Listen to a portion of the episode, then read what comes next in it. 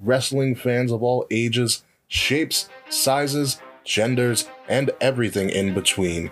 It is time to go to war and be the cure for the Common Wrestling Podcast. Welcome to the revolution. Buzz Buzz guys, my name is Kate Murphy. What's going on, everybody? This is Will Tarashuk, the founder of the Kings of the Rings podcast. What's going on, guys? It is I, the one and only Quiet Riot himself, Zach, your host of the Young Lions Perspective. What's up, guys? This is the Monday Night Delight. Greetings, one and all. This is your Prime Minister speaking, your favorite Canadian, Mr. Fret. Hey, what's up, you guys? This is Nate the Effing Great from the Game Changer Podcast.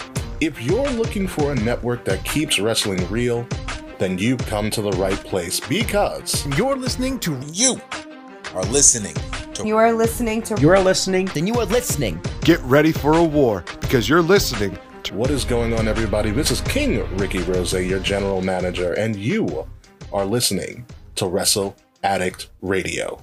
Now enjoy the show. Are you ready?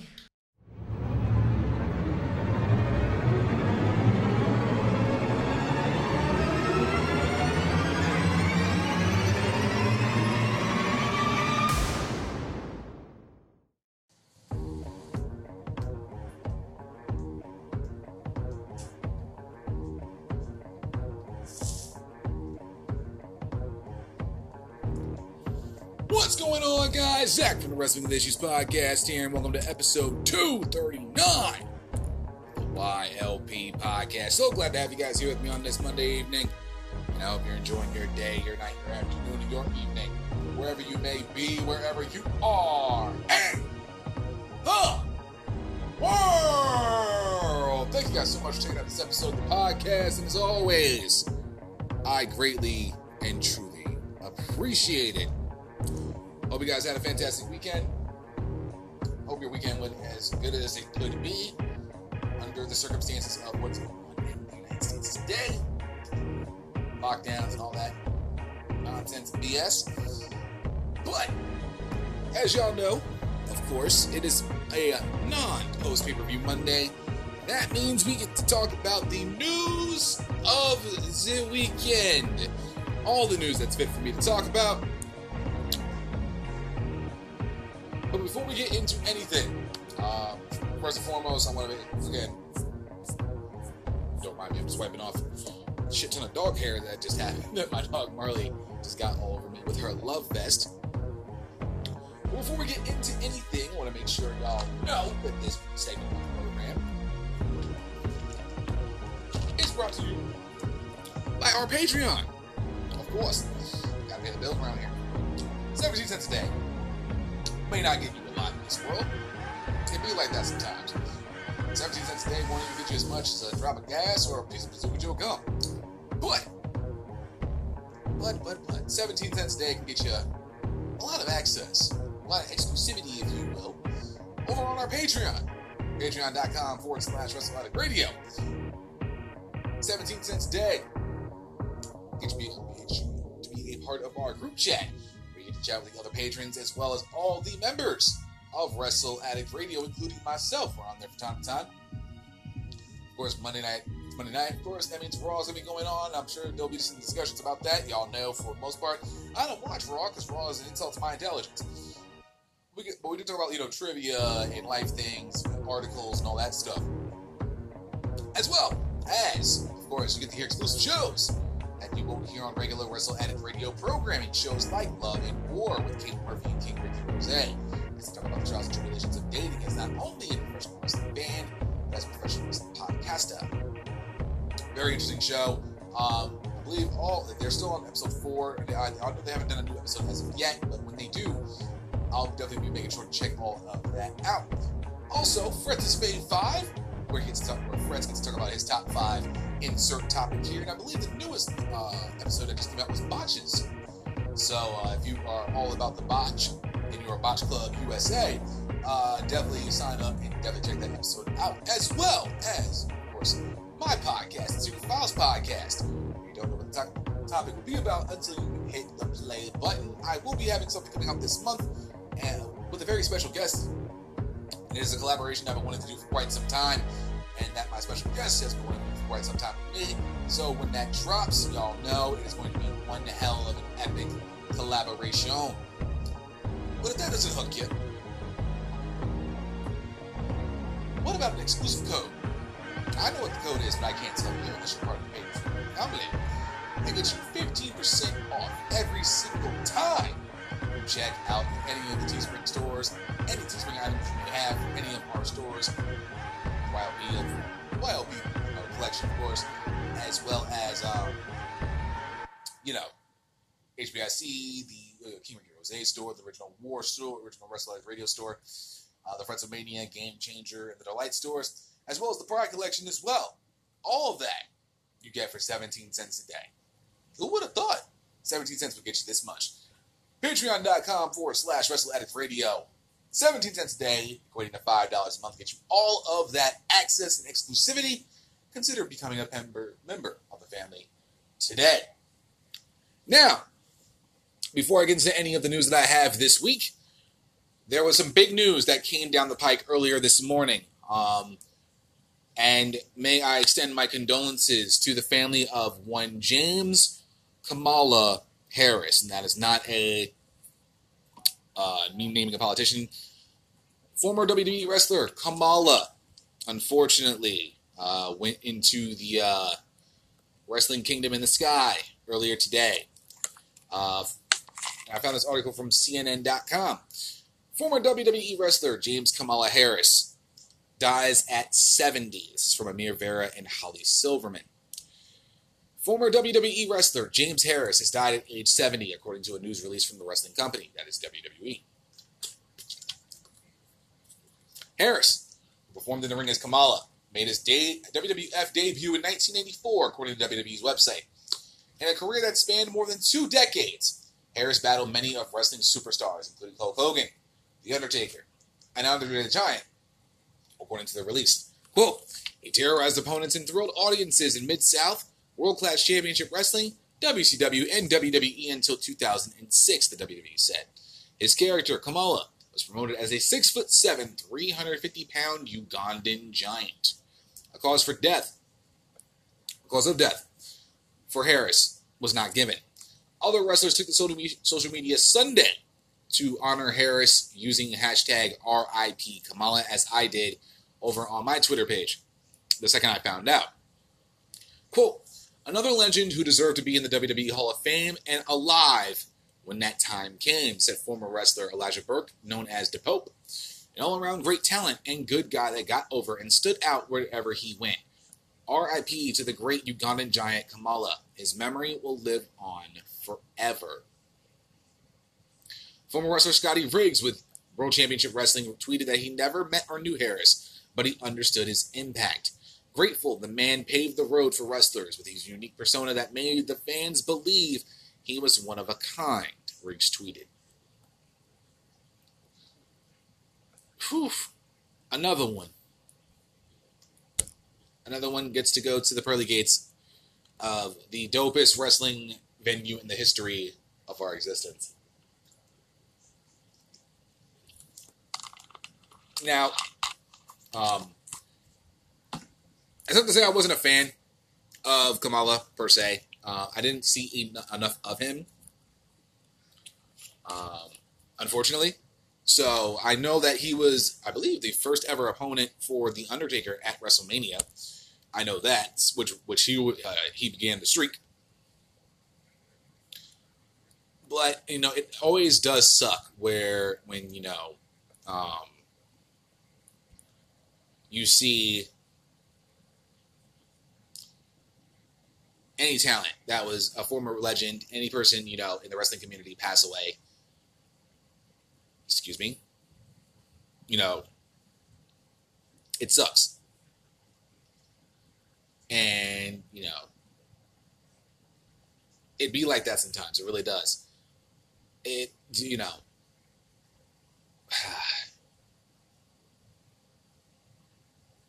I don't know. I really don't know. But again, it sucks because I'm, you know, the impact that he did make in the WWE and other promotions will definitely stand the test of time.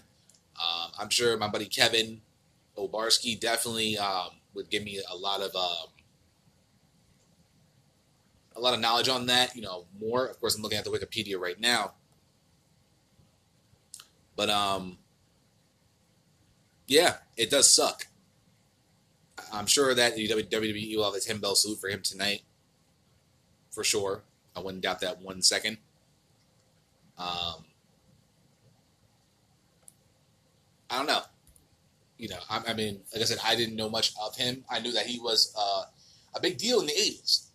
Um, of course, he was one of Wrestle, uh, one of the members of the Undertaker streak, as I said before. Um, other than that, I really didn't see much of him. It was I was a, a wee little cub, a young cub back in the day, so I didn't get to see much of him. But um, yeah, I mean, it always sucks that you know when a former member of any of the professional wrestling community, period, um, unfortunately leaves us. So again, I extend my condolences to the Harris family. Uh, may you rest in peace, my good man, and I hope you have many, many more matches in the sky.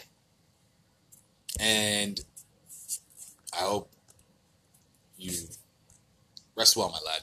And I hope to the family you have your private, you have your time to, uh, in privacy to be able to grieve in this moment and be able to.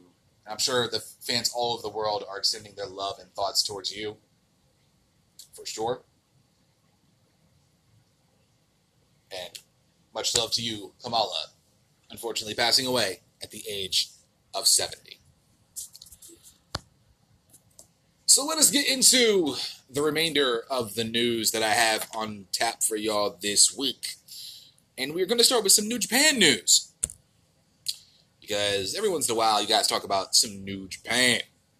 And we now know the date for when the G1 Climax is set to begin. We did know um, earlier this year, um, actually earlier last year, late last year, I should say, that there would be a fall G1 Climax for the first time in the history of New Japan Pro Wrestling uh, given the fact that we were supposed to have the Tokyo Olympics this year uh, for this summer.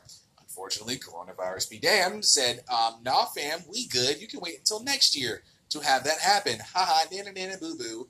Go fuck yourself. But we do know that the G1 Climax is still going to be going down this fall. We just didn't know exactly when, which also hence why Wrestle Kingdom had their first ever two day extravaganza which was probably one of the greatest weekends of my life in terms of watching professional wrestling because that shit was fucking awesome. But let's get into it. From mandatory.com, WrestleZone, hmm, excuse me, 30th annual G NJPW G1 Climax set to begin. Set your calendars, folks. September 19th. It's from Ross Berman. New Japan Pro Wrestling announced the schedule for the 30th annual G1 Climax on Saturday. G1 Climax 30 will take place from September 19th to October 18th. The premier tournament in New Japan Pro Wrestling, the G1 Climax is a round robin tournament comprised of NJPW's best, with the winner receiving a title match at Wrestle Kingdom. This year's tournament will be the first to take place outside of August under the G1 Climax name. The NJPW World Cup in 1989 took place in November December. Otherwise, the tournament has always been held in late spring summer. So here is the schedule. Now, mind you, this is going to be literally the most insane schedule. All members of the pretty much for anyone who is not familiar with the G1 Climax tournament, I am, and I'm happy to uh, teach at this moment. Um, oh my. Oh, don't mind me. I actually just got my uh, new smartwatch today. Got it for 40 bucks on Amazon. I thought it was pretty sweet. Uh, I love my watch face. I love it. It's nice. I broke my other one over the weekend. Unfortunately, the latch um, broke for some ungodly reason. And I got myself a new one. I got it in today, and I've already hooked it up. It's very nice. But it just keeps buzzing a lot. So I'm just getting used to that. But that's neither here nor there. Here's the schedule, though. And I'll explain everything when I'm done. So, September 18th and 19th, will take place in Osaka. The 23rd and the 24th will take place in Hokkaido. The 27th in Hyogo. September 29th, 29th and 30th will be in Tokyo. October 1st, they'll be in Niigata. On October 5th, they're in Tagawa. On the 6th and 7th of October, Hiroshima. On the 8th, they're in Okayama. Back to Osaka on the 10th of October. Aichi in on the 11th. Shizuoka in the 13th. Kanagawa on the 14th. And the in G1 Climax Finals weekend, which more than likely I will be covering because, well, it's G1 Climax Finals fucking weekend, which will be 16th A Block Final, 17th B Block Final, and the finals will be determined on the 18th of October. Now, let me explain the G1 Climax, if I may. G1 Climax usually is the 20 best heavyweights that New Japan Pro Wrestling picks. Now, this time around, it may be a little bit interesting given the fact that most of their roster is a good portion of their roster is not going to be in Japan. Most of them, a good, uh, most of them do live in Japan as they are of Japanese descent, but a good portion of them also are from outside of the Japan, the Gaijin, the outsiders. Um, so names like a Will Ospreay, a Tama Tonga, John Moxley, a Jeff Cobb, a Brody King, possibly a um, uh, not exactly Jay White, a you know those types of names. Like, like Hangman Page or Kenny. Well, Kenny's not part of New Japan anymore, unfortunately. Uh, but names like that will be part of this tournament. Now, it's going to be a little bit different given the fact that, you know, most of the roster is going to be comprised of just Japanese wrestlers, which is perfectly fine. It's New Japan. Um, so they pick their 20 best, which I'm sure they will be uh, giving us within the next couple of weeks. Um, so expect names like, I would say, a Kazuchika Okada, a Hiroshi Tanahashi, a Kota Ibushi, a um, see who else would probably be in this tournament. A Zack Sabre Jr. baby, a Shingo Takagi, Tetsuya Naito will easily be in this tournament for sure. Uh, as far as I know, I Evil is still the undisputed uh, double champion of New Japan Pro Wrestling right now. And um,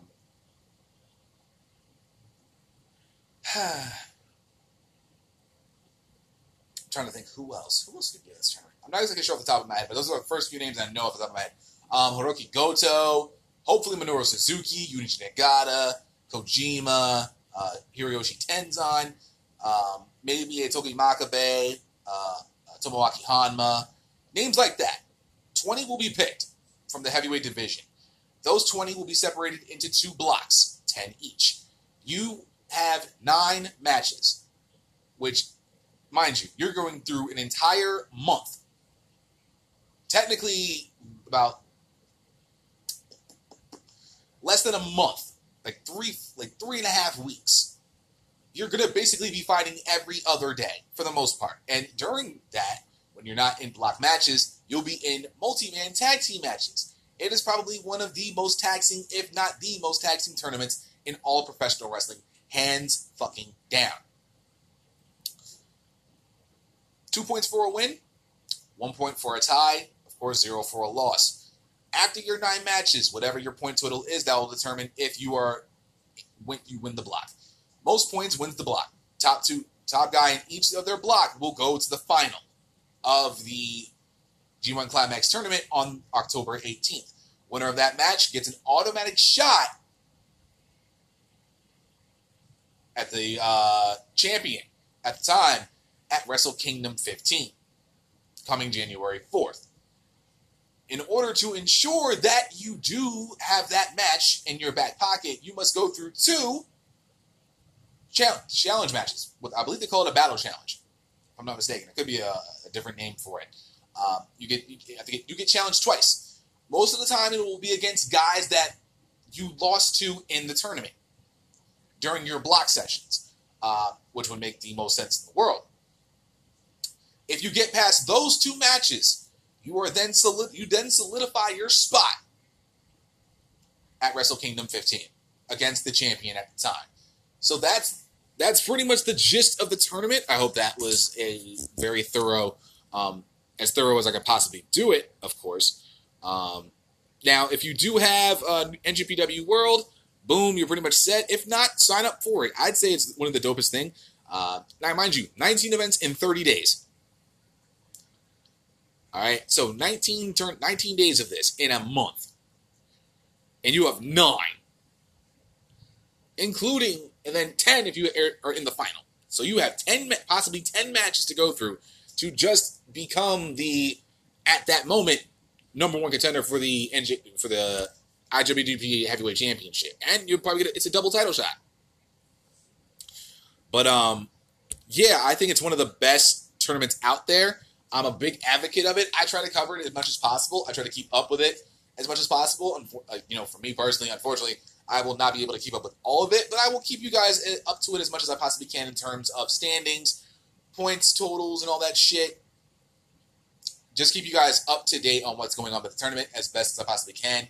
Um, I'll usually do it every one or two events. Once I get like to at least two matches, I'll keep you guys up with the point totals. But once we get to G1 Climax Finals weekend, the 16th through the 18th, I will guarantee you I will be covering that tournament on October 19th with the good, the bad, and the ugly that was G1 Climax Finals weekend. I do it almost every single year.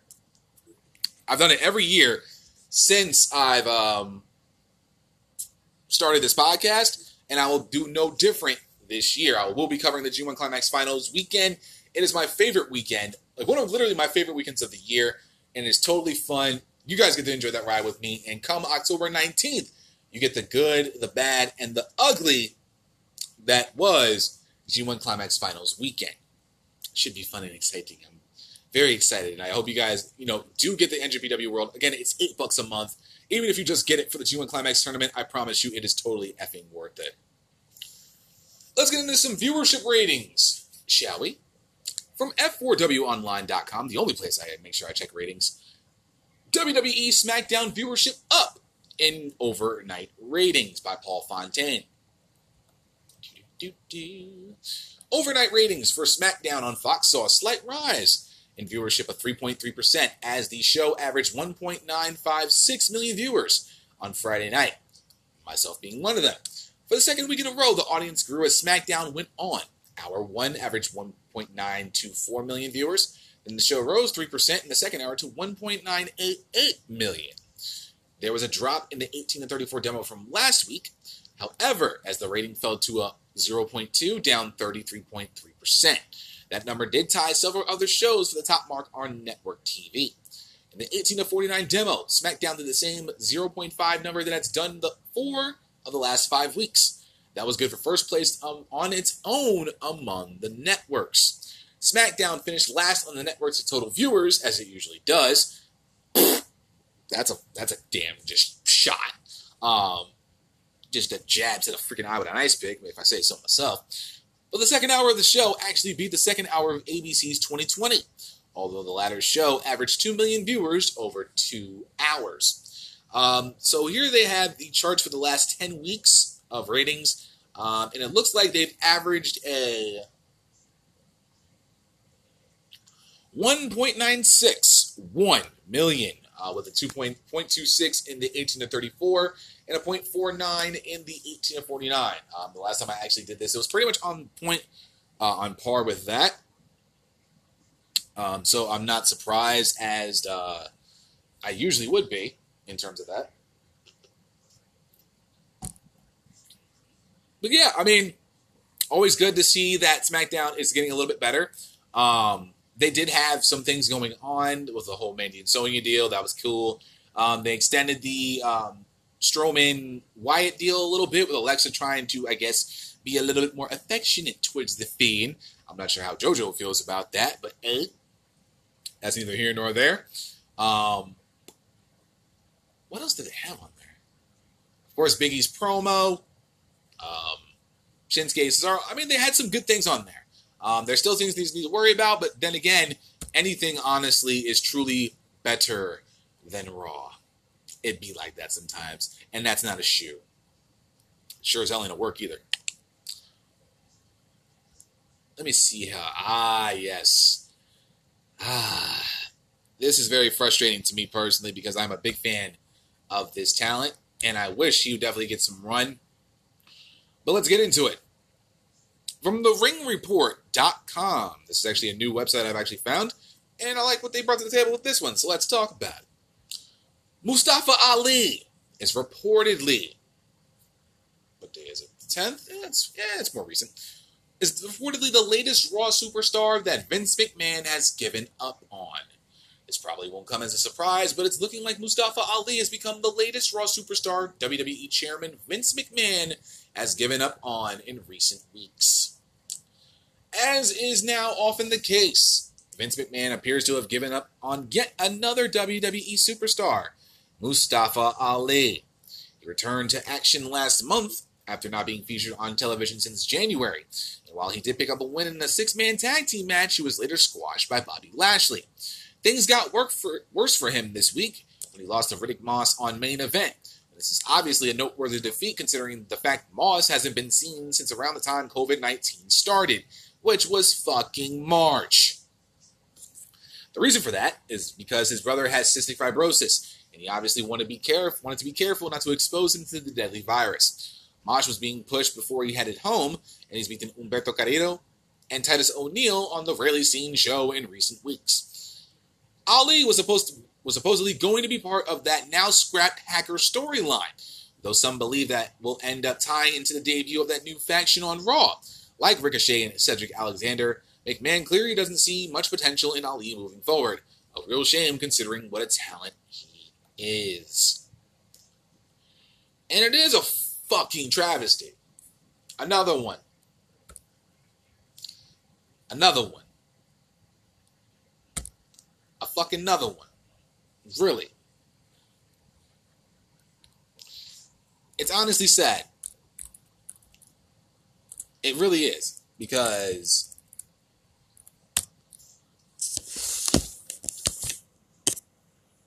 just it shouldn't be like this. Honestly. Sad. Another one. Another one. Another one. Another one.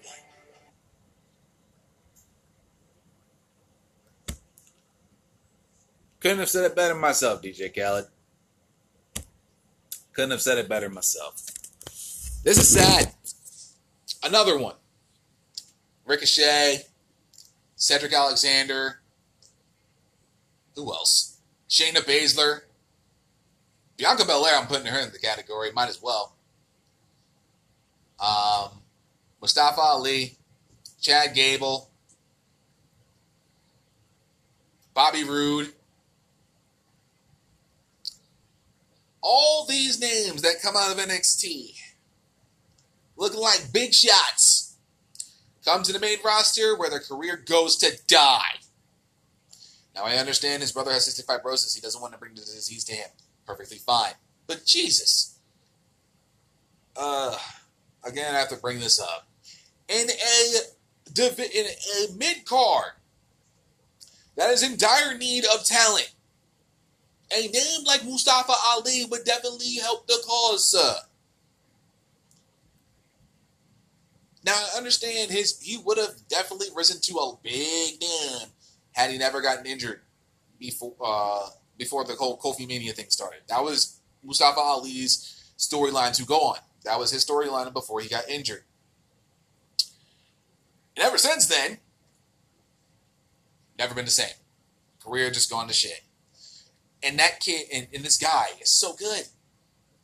That match he had a couple years ago at WrestleMania with Cedric Alexander for the Cruiserweight Championship was one of the best matches of that year, and it's fucking down. I believe that personally, I think it was like 2018. That was a fire ass matchup on the freaking pre show, mind you. Had they put that as the opening matchup of that WrestleMania, I swear on everything that I love, that easily could have been match of the night. One of, at least. It would have been my top three personally. Actually, it was, if I'm not mistaken.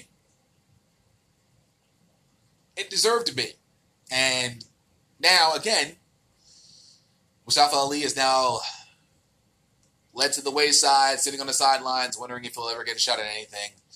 And it's unfortunate because a lot of these guys on the roster deserve a lot better. Roode, Ricochet, Alexander, Ali, Baszler, Belair. I'll even put Liv Morgan in there. Ruby Riott, Peyton Royce. The kid kind of. Um, Lacey Evans deserves a lot better than what she's getting. Naomi definitely deserves a lot better than what she's getting. Um, oh, a shit ton of this. Chad Gable, big time, deserves a lot more than what he's getting. But he's getting a heel push. I don't care. That man should be competing for the Intercontinental Championship on the fucking regular. That man should have honestly won King of the Ring. Light work. Because that King Corbin gimmick is officially trash. It has been for quite some time. It's unfortunate because we know we know these talents deserve better. And as long as Vince McMahon is in the WWE and still making booking decisions, unfortunately, Mustafa Ali will just be nothing more than a lower mid card talent being wasted away in WWE. We shall move along. Fans may have figured out the identity of one of WWE's Retribution stable members. This is from WrestlingNews.co, written by Paul Davis from this past Saturday. As previously noted, Retribution wreaked havoc at the end of WWE Friday Night SmackDown, with members of the group destroying the ringside area. WWE did everything they could to hide their identities by having them covered from head to toe, and it was hard to tell who was under the mask, even during close up shots. As if I fucking cared. However, there was one clue that may have revealed at least one person in the stable. Fans watching SmackDown noticed that one of the female members of Retribution briefly had her the back of her hair showing when she was beating one of the developmental female wrestlers at ringside. Most fans are speculating that this person is Vanessa Borne because of the curly hair. Borne was moved up to the main roster earlier this year and was scheduled to debut at Raw at one point, but those plans were put on hold. Thank God they did. Borne has not appeared on any WWE programming in several months. The consensus among many fans on Twitter seems to be that the other woman is Chelsea Green. She has been seen on TV. She hasn't been seen on TV since late May when she split with Robert Stone. Other names that have been speculated are Ricochet, Bo Dallas, Mustafa Ali, and Cedric Alexander. It is worth noting that the people that were seen on SmackDown may not be the people who are revealed later. There were several people not available for the tapings, and they needed some bodies for the angle in recent days. Dominik Dijakovic and Tommaso Ciampa's names have come up as possible leaders of the group. Both men have recently deleted their Twitter history. Dijakovic was reportedly due for a move to the main roster several weeks ago. SmackDown was interesting in many ways. This week's show was short on available talent and with a lot of rewrites, and one segment was taped in front of a green screen piped in with crowd noise. Yada, yada, yada. Do, do, do, do, do, do, do. There's just tweets, and I really don't care. Yeah, so my first thought was I figured out the two ladies off red. Now, again, they did say that these may be just placeholders for the time being until we get the actual members of Retribution on here. Personally, I don't give a fuck about Retribution. Retribution can kiss my ass. I don't care. Never have. Um, it's a stable that literally reminds me of some Antifa shit, and it's absolutely fucking retarded. and I don't care what you think about that. Honestly, don't. I understand Vince McMahon likes to go with you know the actual go what's going on with the times and all this shit. I think it's dumb. I think Retribution can suck it. I think that sure, okay, new stable, and we're gonna throw Molotov cocktails and all this shit, destroy the building, yada yada. It doesn't. It doesn't. It doesn't hit. I, I don't feel the vibe. Not feeling the vibe. Just don't care. Um, now, I'm for certain that more than likely it isn't uh, Borne or Chelsea Green that will be part of this group. Um, they're probably just placeholders, but I know that booty anywhere. I know that Chelsea Green butt. I am just a man. I am merely just a man. Matt Cardona, how dare you? Um, now, Vanessa Borne, of course, also uh, I recognize by the curly hair immediately. Um, so, oh god, damn, Bryce Harper just got rocked in the head. My goodness. Who was that goon on the mound?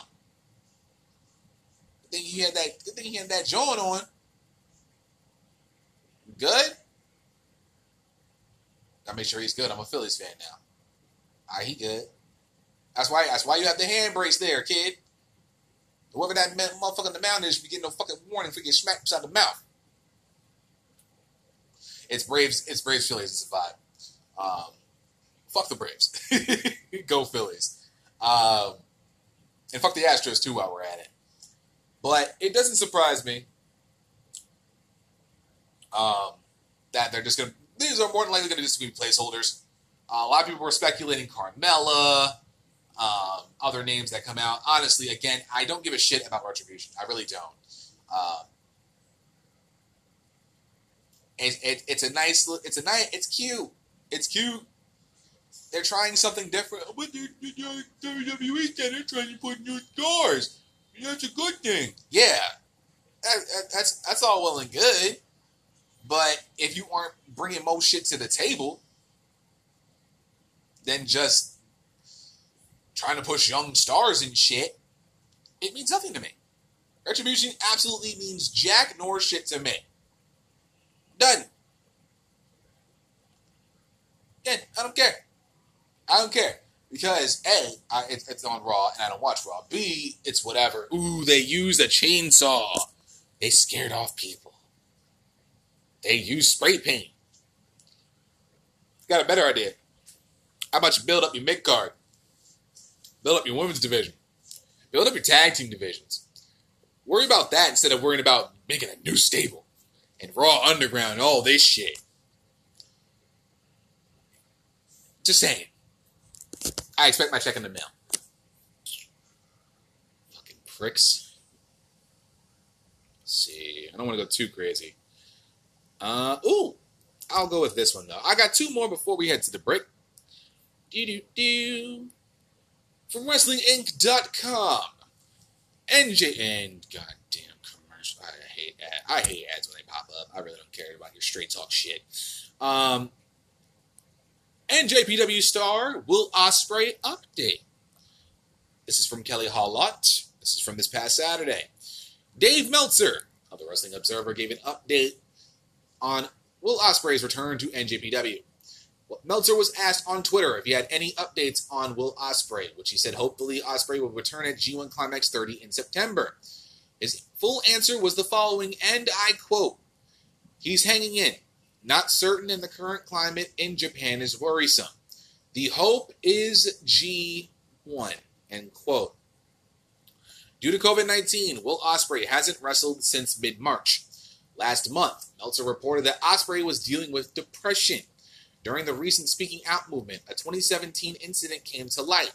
Will was accused of blackballing UK wrestler Pollyanna after she spoke out about the abuse she had allegedly suffered at the hands of one of his friends, Scott Wainwright.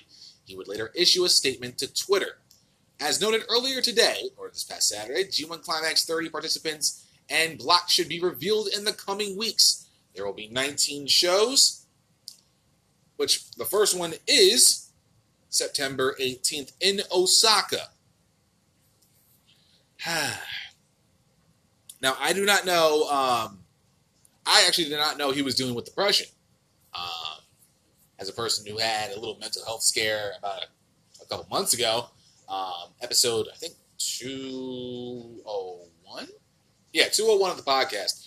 Um, I talked about my situation um, with my mental health um, on that. I say, honestly, for any person who is going through some mental health shit right now, I would say my op- I, I literally went an hour with this. Um,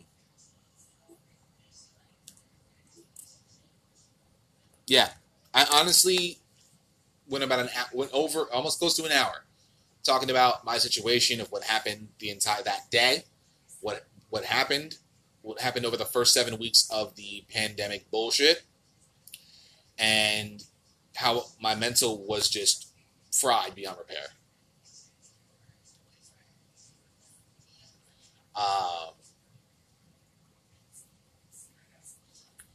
it was a it was a it was a, one of those I would say honestly for any person who's going through some mental health shit right now, I would suggest you go through this episode and episode two hundred one of the podcast. I will never forget it. Um,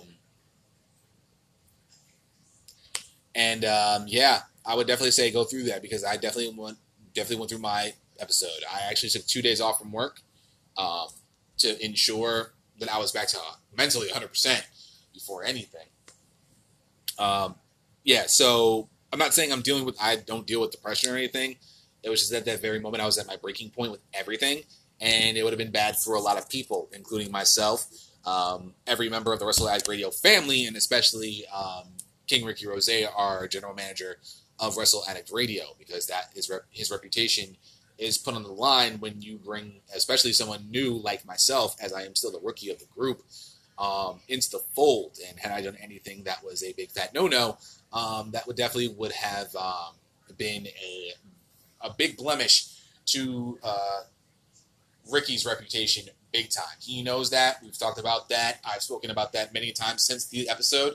Um, so he knows that. I know that. That's my boy, and you know that's my guy, and he helped me through that. He is he he helped me big time, and you know, so um, I'm grateful to him for that moment. I am forever in his debt with that, and I got a lot of shows to do to pay that back. But um, seriously, without Ricky, without that phone call I had with Ricky for 45 minutes, I don't think that I don't think I would literally be sitting here right now recording this podcast. I would probably be in prison because I beat the fuck out of someone.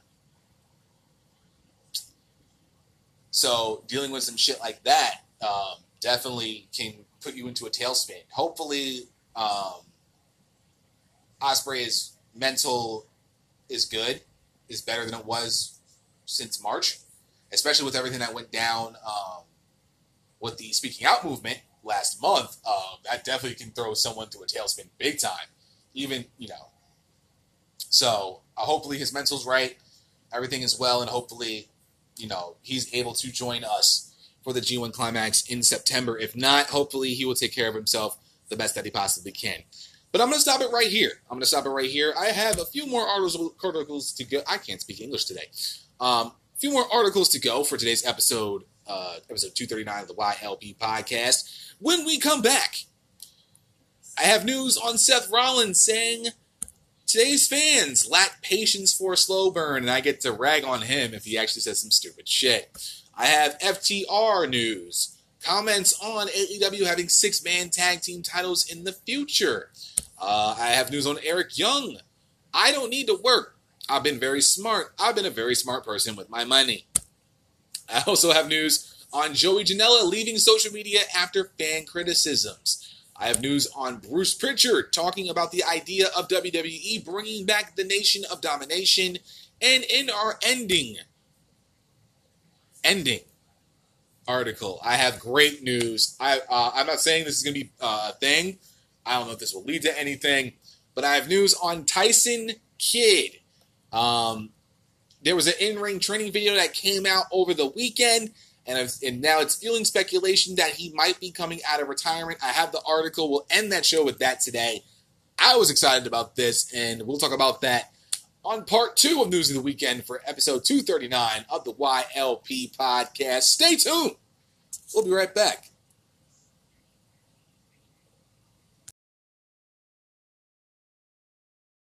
What's up, guys? This is the Monday Night Delight, Vance Chappell from The Delight Show, and you're listening to Wrestle Addict Radio. And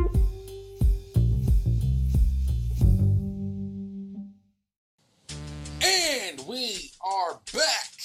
Episode 239 of the YLP podcast, going over the news of the weekend. And I actually saw a tweet from Jason King at Jason King BR that may have explained a little bit of what's going on and what may have happened to Kamala, uh, James Harris, in the last moments of his existence on this earth. Quote, spoke with Kamala's wife. Um, he tested, now this is from uh, yesterday, uh, last night actually. Spoke with Kamala's wife. He tested positive Wednesday for COVID, which he likely contracted from one of his numerous weekly visits to the dialysis center was hospitalized Wednesday night and seemed fine and in good spirits this morning. Went into cardiac arrest and passed this afternoon. So, I did see this earlier today and the possibility of the. Uh, and I did see that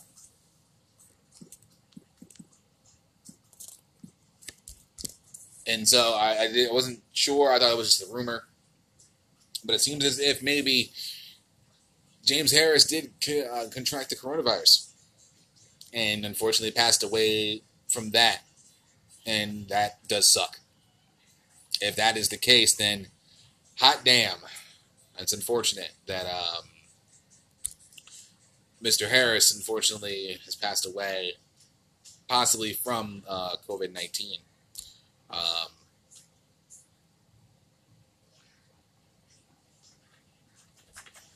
yeah. Um, but uh, let's get away from that, and we shall continue on with the remainder of the news that I have for this week. And where do we start? Because I got a lot of shit. Let's start off light and go crazy. Let's go from there. From ProWrestlingNewsHub.com, Janela says he is leaving social media after fan criticisms.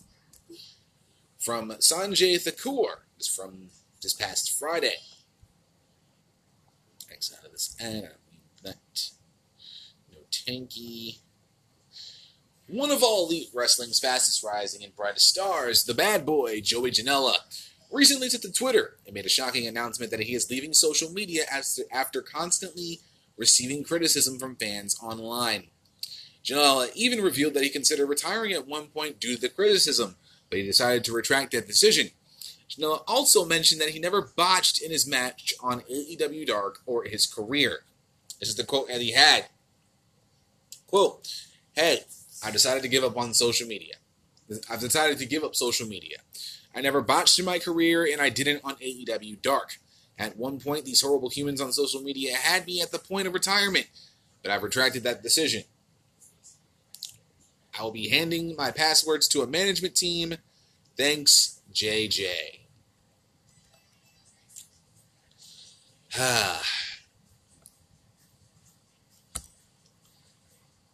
yeah. Y'all motherfuckers on Twitter is ruthless. Now I know that um, me personally, you know, every every you know now and again, I you know I talk shit on Twitter. I does. I'll admit it. Y'all know I do. You follow me on Twitter, y'all know I talk shit, but I usually back it up with some proper logic. I'm not gonna shit talk just cause. Well, sometimes depending on what day it is and what situation you catch me in. But for the most part, if I'm gonna talk my shit, I'm gonna try to back it up as much as possible with facts, logic, reason, and actual rational thought. But the majority of you motherfuckers, and I don't mean you, the listener, because hey, you listen to this uh, podcast because you have some sense of you know rational thought. Um, you know, you use your brain uh, for most things. We have common sense here, which is quite a beautiful thing. Um, but and and you know, for, but for majority motherfuckers that are on Twitter, all they literally do is talk shit and try to do their best uh, talk shit. And then when they get shit on, that you get reported, and then you get banned from Twitter for God knows how long. Trust me when I tell you, I've actually been banned only once on Twitter, and it was actually a 12-hour ban uh, for some shit I said that I'm not going to repeat on here because I'm not trying to piss off nobody today. I'm actually in a decent mood. But I think Mike Tyson said it best. I'm going to try to paraphrase it as much as possible. A lot of people wouldn't say anything. If social media wasn't there, a lot of people wouldn't say anything because they know they would get their ass beat. I'm paraphrasing the fuck out of it. But for the most part, a lot of people, if social media was never a thing, right? If social media was never a thing, I guarantee you that a lot of people would not be trying to talk the way they talk because they know they get that ass beat. A lot of y'all on Twitter, and like I said, I don't mean you, the listener, or anybody that represents that as a fan of Wrestle Addict Radio, because again, we like to use facts, logic, reason, and rational thought, and we like to bring a blend of thought into discussions, and which is why we have awesome, uh, the most awesome team I think in the business of podcasting, period. But that's just me being biased. But I'm sure you've seen a majority of people on Twitter acting a damn fool on there and talking a lot of shit that normally they would not talk. And I'm and they, they and they just go all out and they say as much as they possibly can because they know for a fact that if um you clap back at them and you give them all the smoke in the fucking world, that um yeah, it would pretty much end up you being reported, blocked, banned, shadow banned, all this bullshit. So shit. Most most people so most people are willing are actually getting away with it for the simple fact that um you know they have the Twitter machine behind them, and then when they get their fifis hurt, and then get all butt hurt, and then they you know their panties in a fucking bunch, um, they'll just they can just report you, block you, all this shit. Best thing to do is a mute button. Best thing in the world, honestly. Mute and block buttons are great, fan fucking tastic.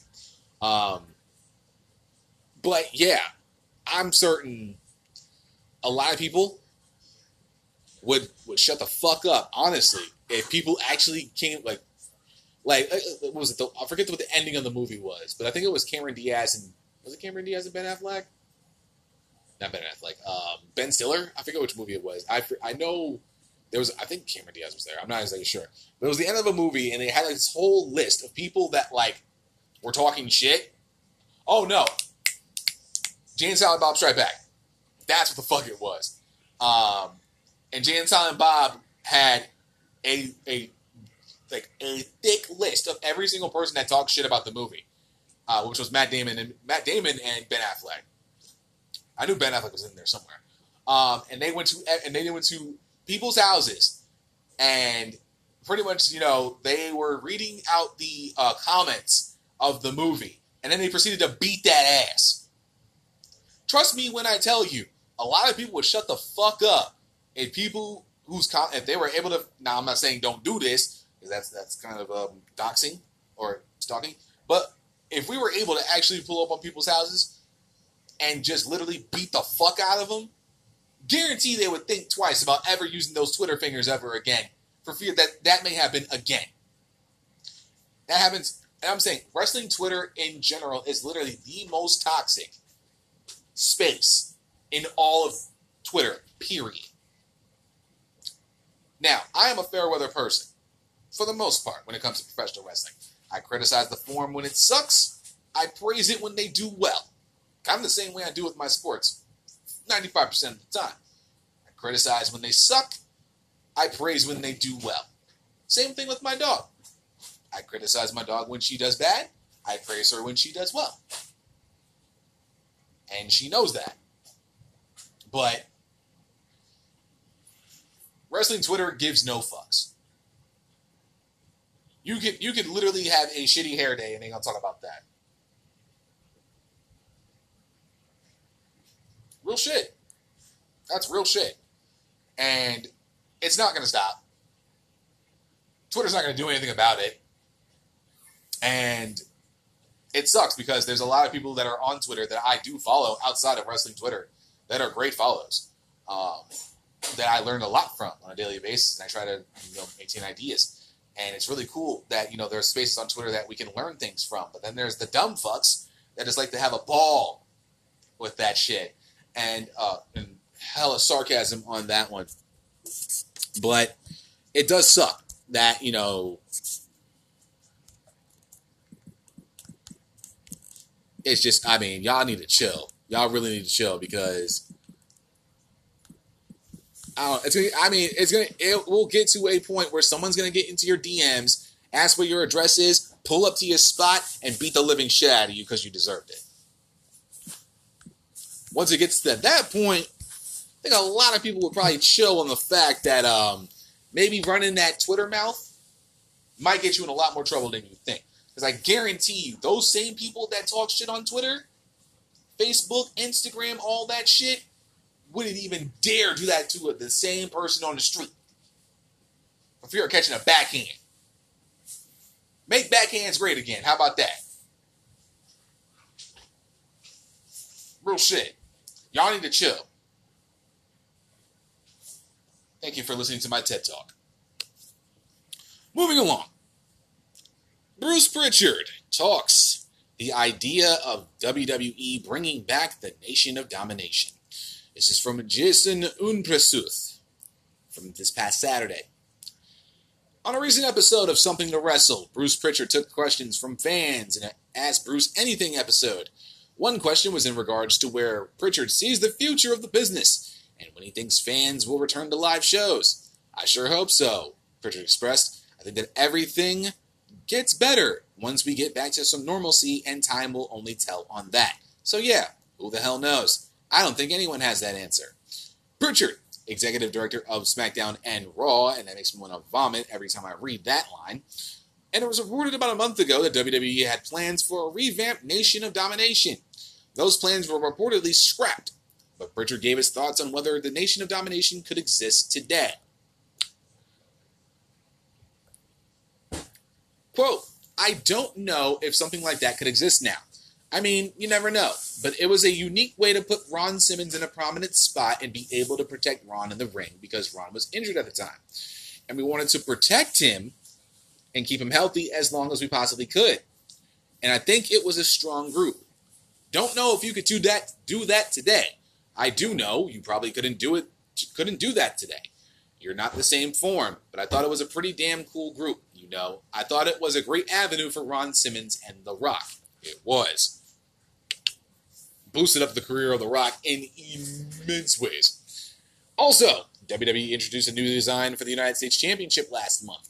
Pritchard had his, quick thoughts on the redesign of the belt. Quote, subjective. I thought it would make it pop. And if I was doing it, I probably would have done that. But I like it. I like the three dimensional aspect of it. When asked how the creative teams have changed from each era, Pritchard talked about how the world evolves and changes and the audience changes with it. He explained how WWE had to adapt to each era in accordance with the audience. Quote, It's the world.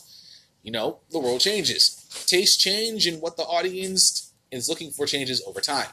And you adapt, and you try to adapt to your audience and change. Change is good. If you look at any programming, it's all for the audience more than anything else. And I think during the time when you go back and you look at the change from the WWF, the new generation, to the Attitude Era, that was during the time that a lot of people had a lot more attitude. Our society had a more attitude. So when looking at that, that helped change the product. And look at ruthless aggression. That was a shoot. That was during a time of, you know, who wants to step up and take it. And over time, shit changes. So you got to change its times. Another question Pritchard was asked in reg- was in regards to what match he thinks is overrated. Pritchard said that some of the King of the Ring matches didn't live up to the hype and names Roddy Piper versus Jerry Lawler as a match that didn't live up to the hype. Quote, well, I go back to the pay per view concept of King of the Ring, and I've always been kind of been a fan of tournaments and things like that. But I think that some of those didn't really like up to really who the fuck wrote this article? Jesus. Jason, talk to your editor, bro. Didn't really live up to the hype as far as matchups, and that match field just that just never kind of really lived up to the hype. I'll give you one that stumped the joint out. God bless his soul, Roddy Piper and Jerry Lawler because they're both so great on the mic, I thought that they would old school tear it down in an old school way, and instead it was just kind of old. And of course, like, like I always say with articles like this, if you use any quotes from this article, please credit something to wrestle with an H slash T to Wrestling Inc. for the transcription. That just gets me out of trouble with most things. Um, I only want to focus though on the what Pritchard was talking about with the Nation of Domination. There is no goddamn way that you could do a Nation of Domination today. You couldn't. I know you couldn't.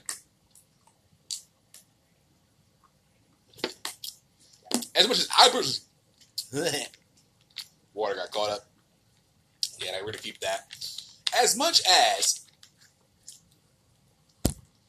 I would love to see a new Nation of Domination, personally,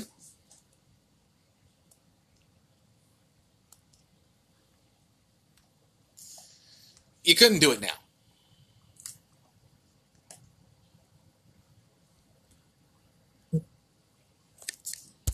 You couldn't do it now.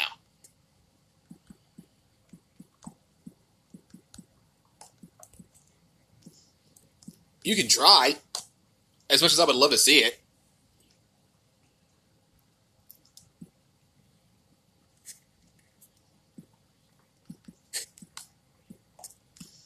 Because personally, I wouldn't even know who you would want to put in the Nation of Domination today.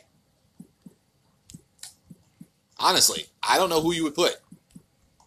I have ideas, but it would they would all have to fit.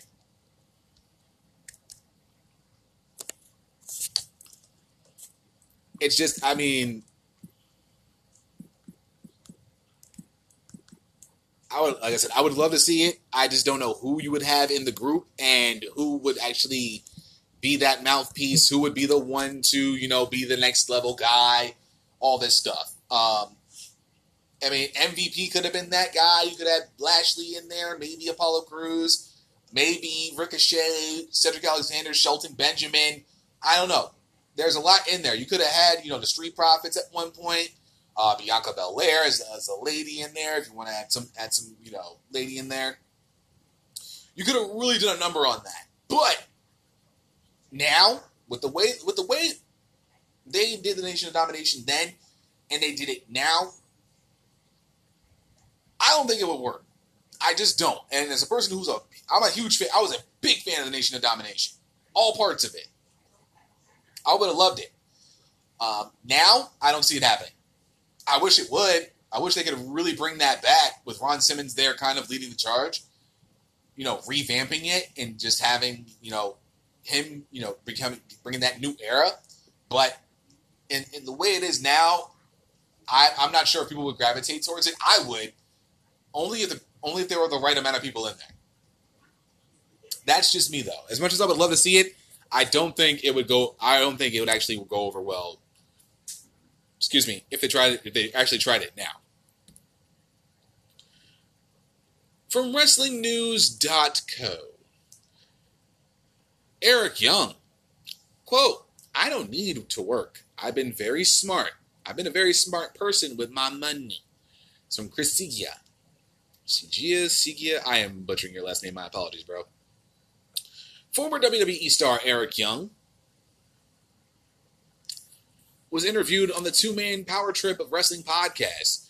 Young was on to talk about his career, his feuds with names like Bobby Roode and Kurt Angle, how his character has changed over the years, his versatility, his future in the wrestling business, and much more. Here are some highlights. Eric Young stated he is glad to be back with Impact Wrestling. Quote, the people that were there before us should be so proud, and I thank them for that kind of effort in doing things that are hard and putting Impact in a position to hire people like me, Gallows, and Anderson. I'm not going to speak for those guys. I can only speak for myself, but I don't need to work. I've been very smart. I've been a very smart person with my money. I live very humbly. I don't need to be an Impact. I choose to be here. That's where I want to be. That's a powerful thing. As he talked about many playing many different characters in his career, he says, I think it starts with my love of wrestling. I think it stems from the variety. I don't just like don't like just one kind of wrestler. I like all different kinds. As far as versatility, I like a challenge. Who doesn't like to prove somebody wrong? I can remember a conversation I had with Mick Foley in TNA Wrestling when I turned heel for the first time. He said he saw that I turned heel, but he didn't believe I could do it. He said in the back of his mind, people were not going to buy it. He felt they would think I am such a good guy and such a strong baby face and likable character. Then he watched it and watched me wrestle Bobby Roode, and he said I became a different person. That was fun. That's what draws me to wrestling. Being a different character and being different versions of myself, and people wondered if I didn't like doing the comedy stuff. My apologies. All right, continuing on. To be honest, I had never done com- comedy anywhere in pro wrestling until TNA. I was just a wrestler who worked and had good matches, and that's who I was. They came to me with this opportunity. Dutch Mantell came up with this wild character. I took it and ran with it. I got my own TV show out of it. I met Oprah. I hung out with Morgan Freeman. All this cool stuff that happened because because of being a comedy act on TNA wrestling. I believe in the long term as well that I think it did for me was I didn't wrestle a whole lot at that point, which was good and bad. I miss wrestling. But the truth is, I'm 40 now. But I had 10 years off. I have a huge gas tank still left, which is very cool. It's something I pride myself on, my versatility. I would put myself up there with one of, if not the most versatile wrestlers. And if I plan to use any portions of the article, please credit Two Man Power Trip of Wrestling Podcast H slash T to WrestlingNews.co for the transcription. Again, for the reasons that just in case if I get fucked with, I already gave them credit for it. So haha. I'm cool with it. I mean, hey, he does, he technically doesn't have to wrestle. He technically said, I don't have to wrestle for shit. I don't. I got money. I'm Gucci.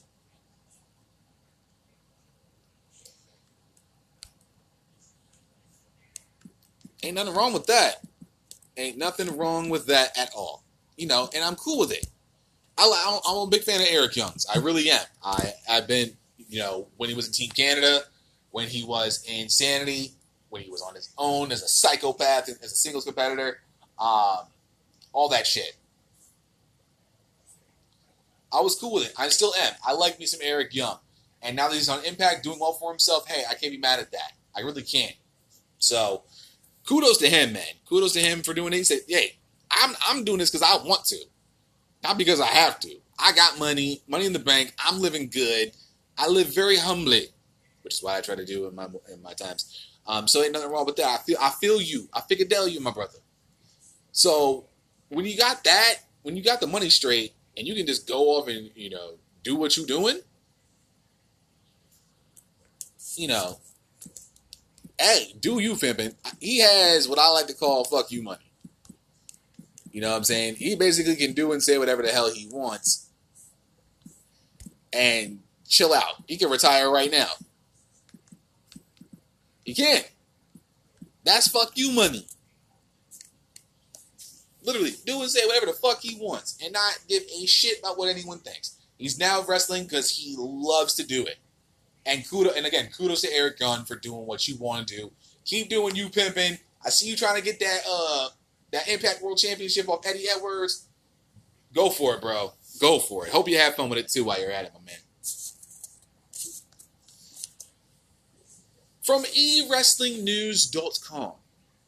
FTR comment on AEW having six man tag team titles in the future. From Brandon Ewing from this past Saturday. Fightful Select is reporting they recently spoke with FTR and asked about the tag team, and asked the tag team, my apologies, about, about the possibility of a six man tag team titles in AEW. FTR said they don't want those titles right now, as they consider it trying to run before they can walk. However, they said they wouldn't mind having the titles once the standard tag team division is properly established. As for who they team with, they mentioned Chris Jericho and MJF. They believe MJF matches them from a mental and philosophical standpoint, and they get along backstage. Yeah, and apparently that's the article. I was hoping for more. I got gypped. I'm kind of mad. I would give a reaction, but I'm doing a recording right now. But Okay, that was a. Usually I would get a longer article than that from Wrestling News, but hey, it bees what it bees. But they're right though. So let's do a quick hit on this. They're not wrong.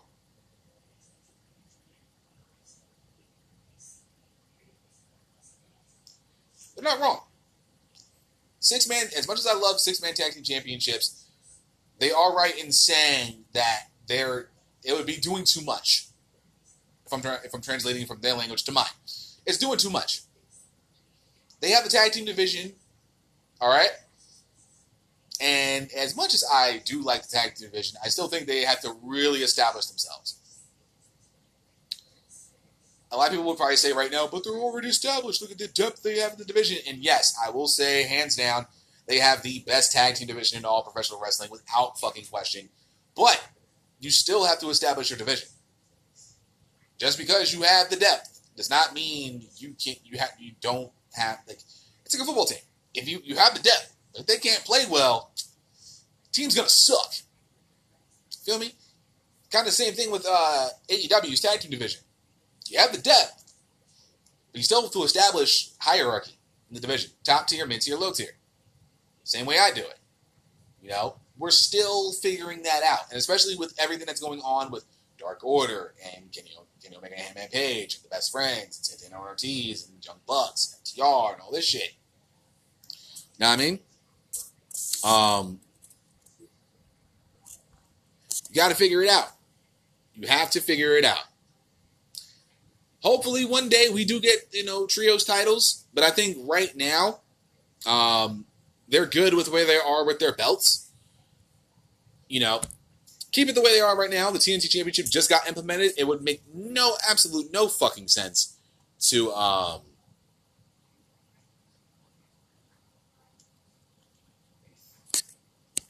no reason to actually, you know, have trios titles right now. Hold off on that.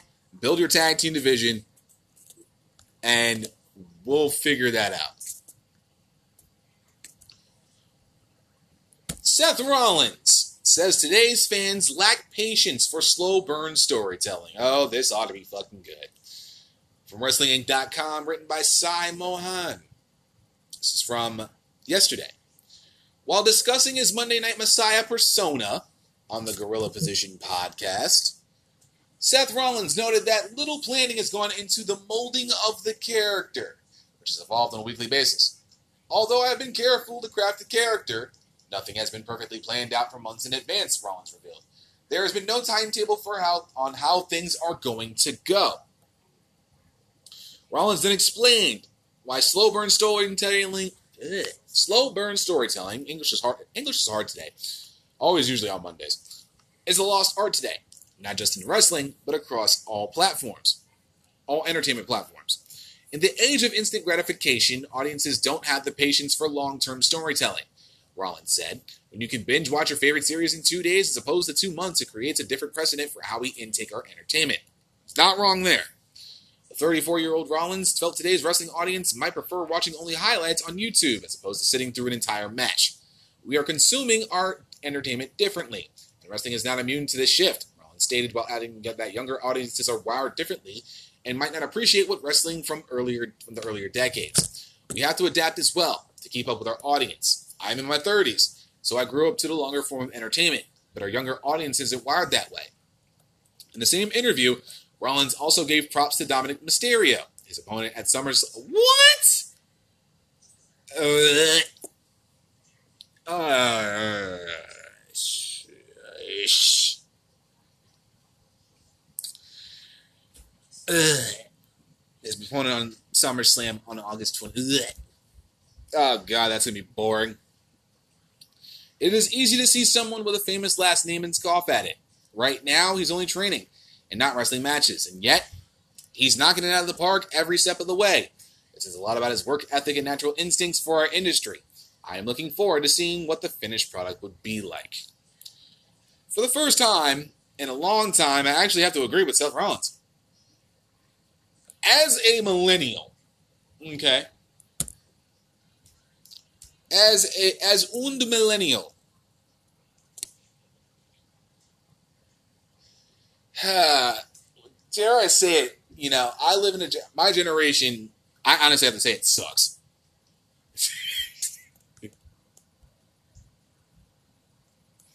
Seriously, I could not honestly believe for one fucking second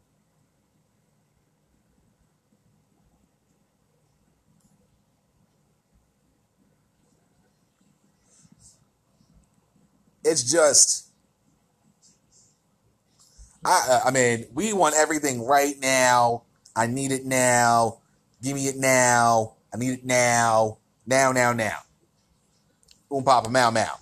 Meow meow. And I get it. I get it. You know, when you you know, you can binge watch a whole fucking shit in two days, which is absolutely insane to me. Mind you, I rarely watch TV. All right, millennials watch TV like it's going out of fucking style. I don't watch TV. Okay, I lie. I okay. In terms of me watching TV, all I literally watch is sports and professional wrestling. Nine times out of ten, I rarely see movies. I rarely watch TV shows. I think the last actual TV show I watched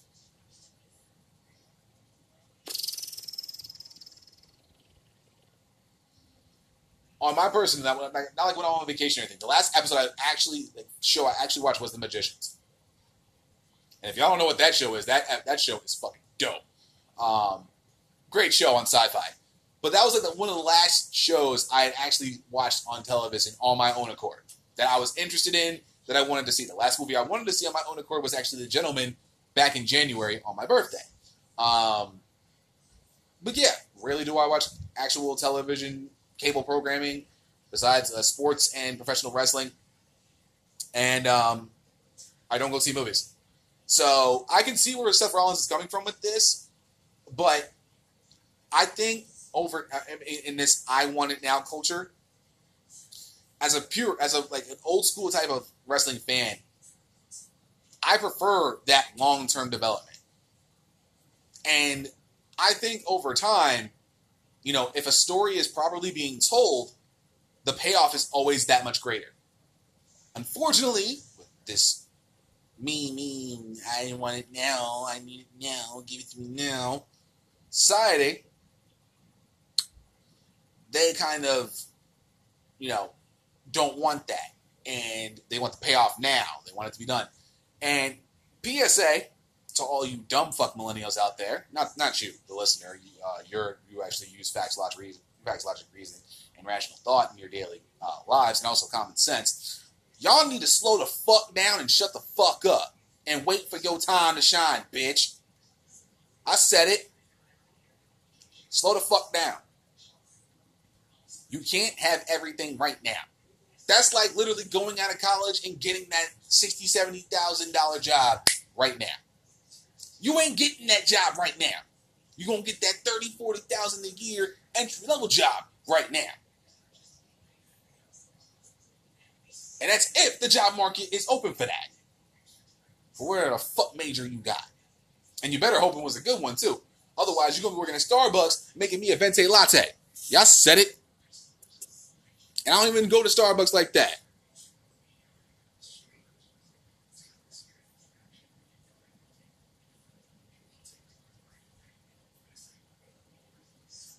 Real shit. That's real shit being real shit.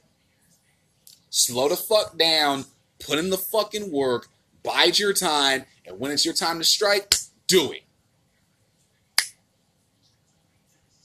Slow it down. Put in the work. The payoff will be much greater over time. But since you want that job now, you want that girl now, you want that dude now, you want that cookie. Actually, I want a cookie right now. But that's neither here nor there. I got ground turkey for dinner. I'm good. You want it now. Rollins, I actually fuck with Rollins on this. I get what he's saying with that. We don't agree on a lot of stuff, but I agree with this. Slow it down, people. Put the work in. Put in the effort. Put in the time. And I guarantee you, when if everything works out the way you want it to, you'll get that big you'll get that big time job.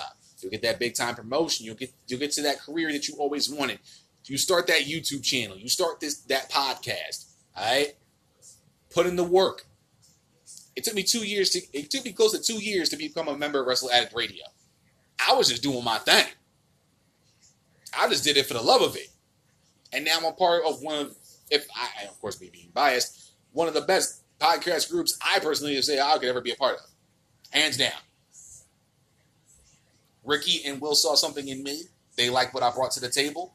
I put uh, over a year in to get to where I am now. And my payoff was that I am now a member of Wrestle Addict Radio. That's my payoff. I did it because I love to do it. I don't get paid for this. I do it because I love it. I do it because I love to talk to you guys three times a week. I don't just do it for my health. Well, it helps. It helps get the aggression out. But seriously, for all y'all out there that ain't that are a little bit stupid, and this is to all millennials and Gen Zers, put in the work, bide your time. And when the opportunity strikes, strike hard.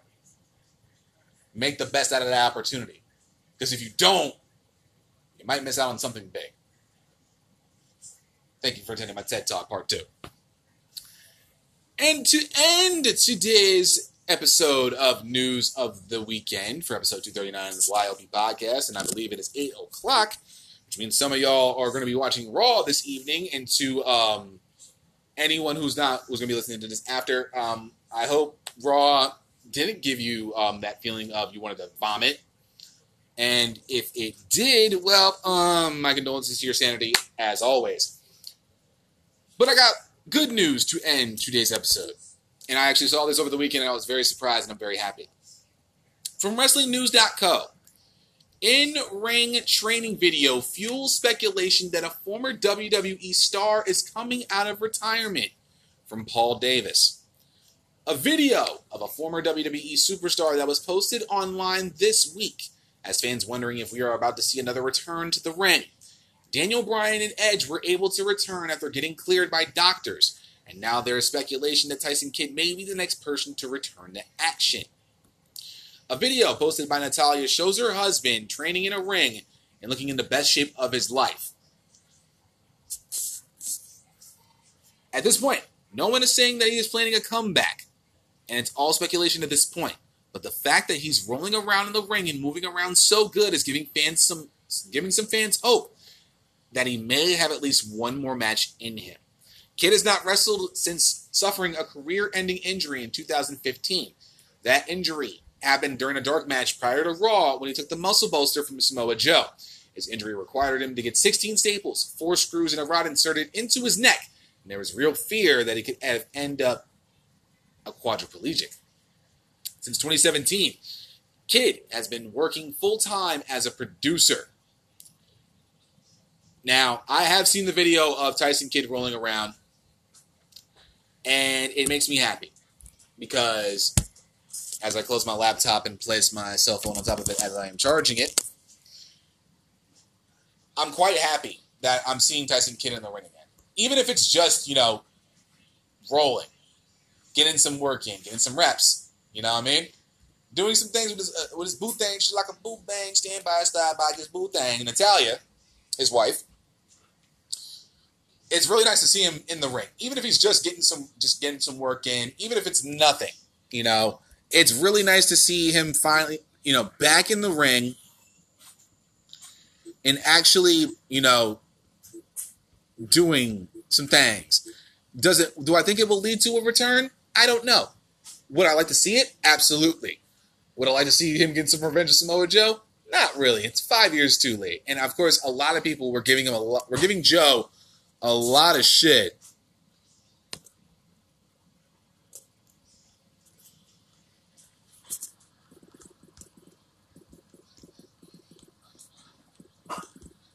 It's really cool to see Tyson Kidd back in the ring.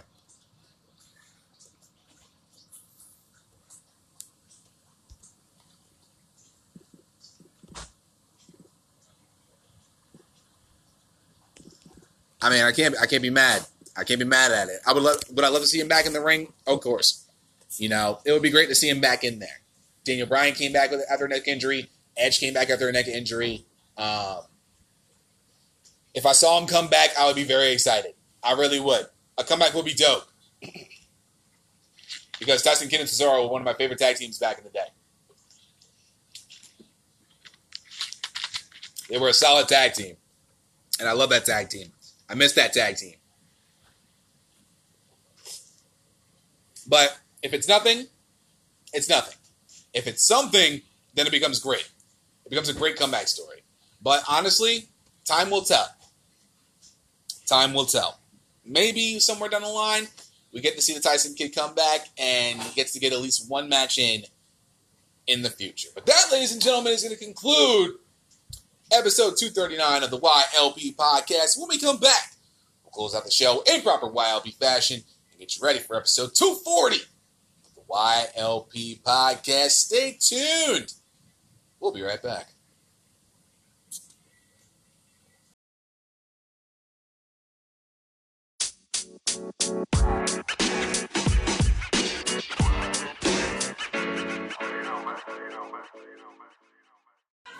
Well, guys, that's going to be it for episode 239 of the YLP podcast. As always, I want to thank you guys so much for taking time out of your day, your night, your afternoon, and your evening, wherever you may be, wherever you are. And the world. Thank you guys so much for checking out this episode of the podcast. And as always, I greatly and truly appreciate it. If you have any thoughts, opinions, just want to shoot the shit, or if you want to, you know, let me know about an article I may have missed, or any, I want to talk about any of the articles that we have discussed on today's episode, sound off and let your voice be heard. Hit your boy up with a voice message on anchor.fm slash Young Lions Perspective or anchor.fm slash Wrestle Addict Radio. If you're on the Wrestle Addict Radio side, of course, make sure you put YLP in the title. And if I like what you're bringing to the table, like what you have to say, I'll have no problem featuring it. Our future episode, YLP Podcast. Of course, You can also check this episode of the podcast over on ambiguouspodcastsolutions.com. Leave a comment over there. And uh, there's also a donating link. Donate to the podcast as well. It's a beautiful thing.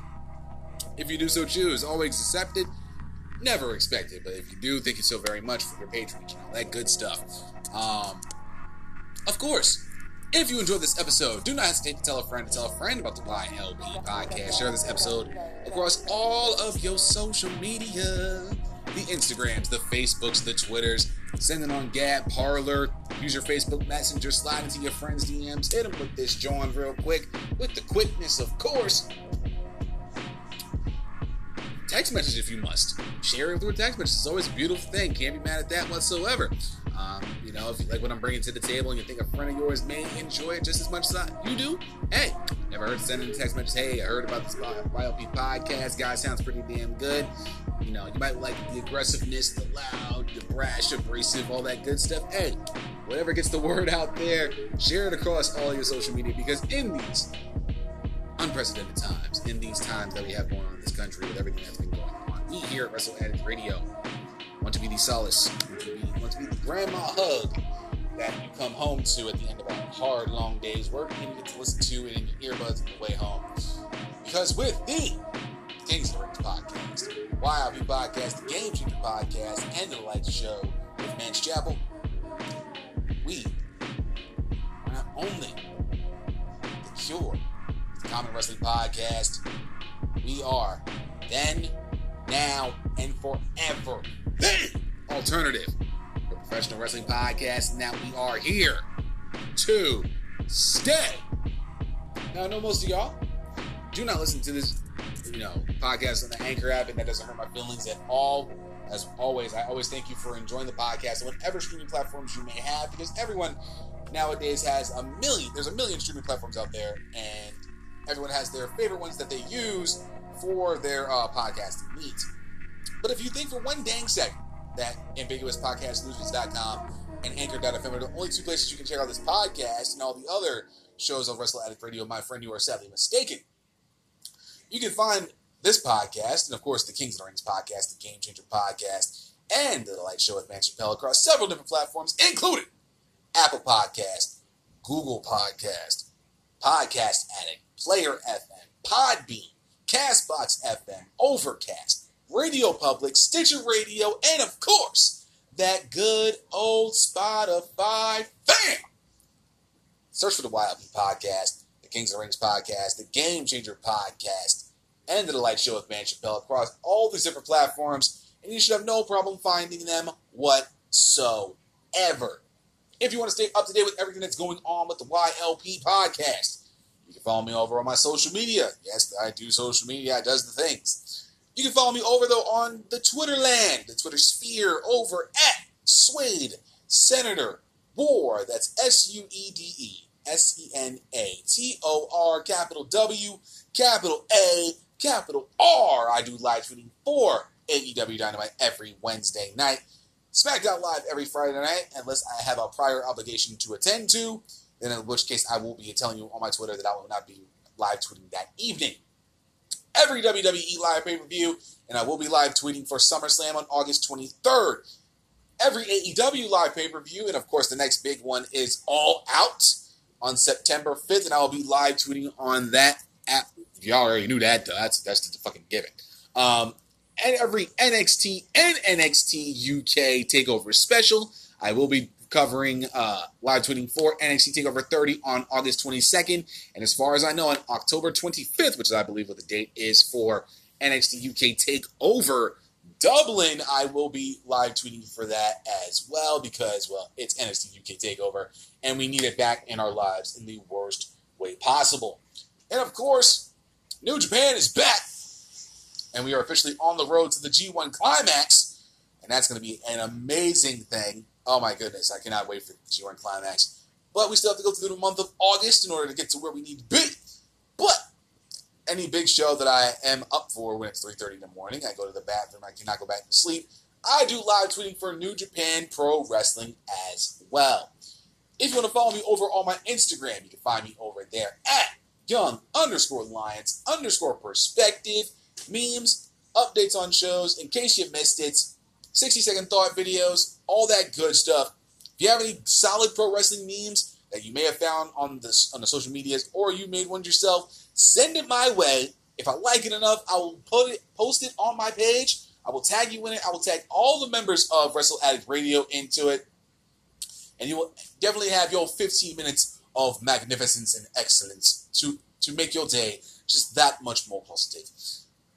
It is a strong guarantee. I have not had one yet, but I am I am calling all of you out. Send me your best pro wrestling memes. If I like it enough, it's going on my page because I want to have that fun dialogue with you guys out of love and respect for you. If you also want to find me over on the Facebooks, the land of the Zuckerberg, yes, I still have my Facebook. Why, I do not know, but it is okay with the fact that I do have one. But since my Instagram does link to my Facebook and everything else, you get all the posts there as well. But if you want to search for it, head over facebook.com and search for Young Lions Perspective Podcast. Like the page, follow it, share it with a friend. Over 100 followers are on that page. Thank you guys so much for getting us over the hump of 100. Let's get to 200 as quickly as humanly possible. Follow me on all these platforms to stay up to date with everything that's going on with the YLP podcast. And I'm looking over to the judges to ensure that I fulfill my obligations for the day. Looking over at Sri Lanka for the day. And I believe I get the thumbs up. That might be because I don't. Is it a thumbs up? No, it's a thumbs up. All right.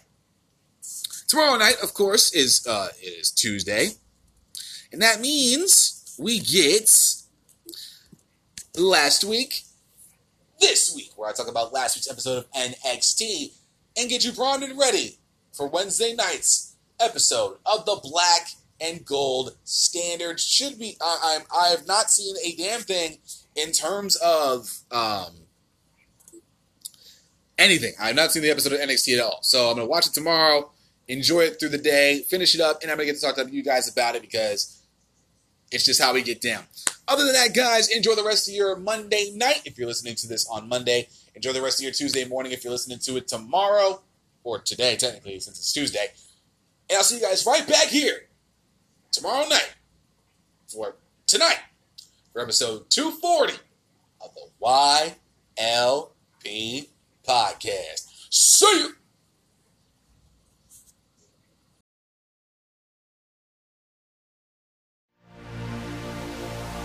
This has been a Wrestle Addict Radio branded podcast.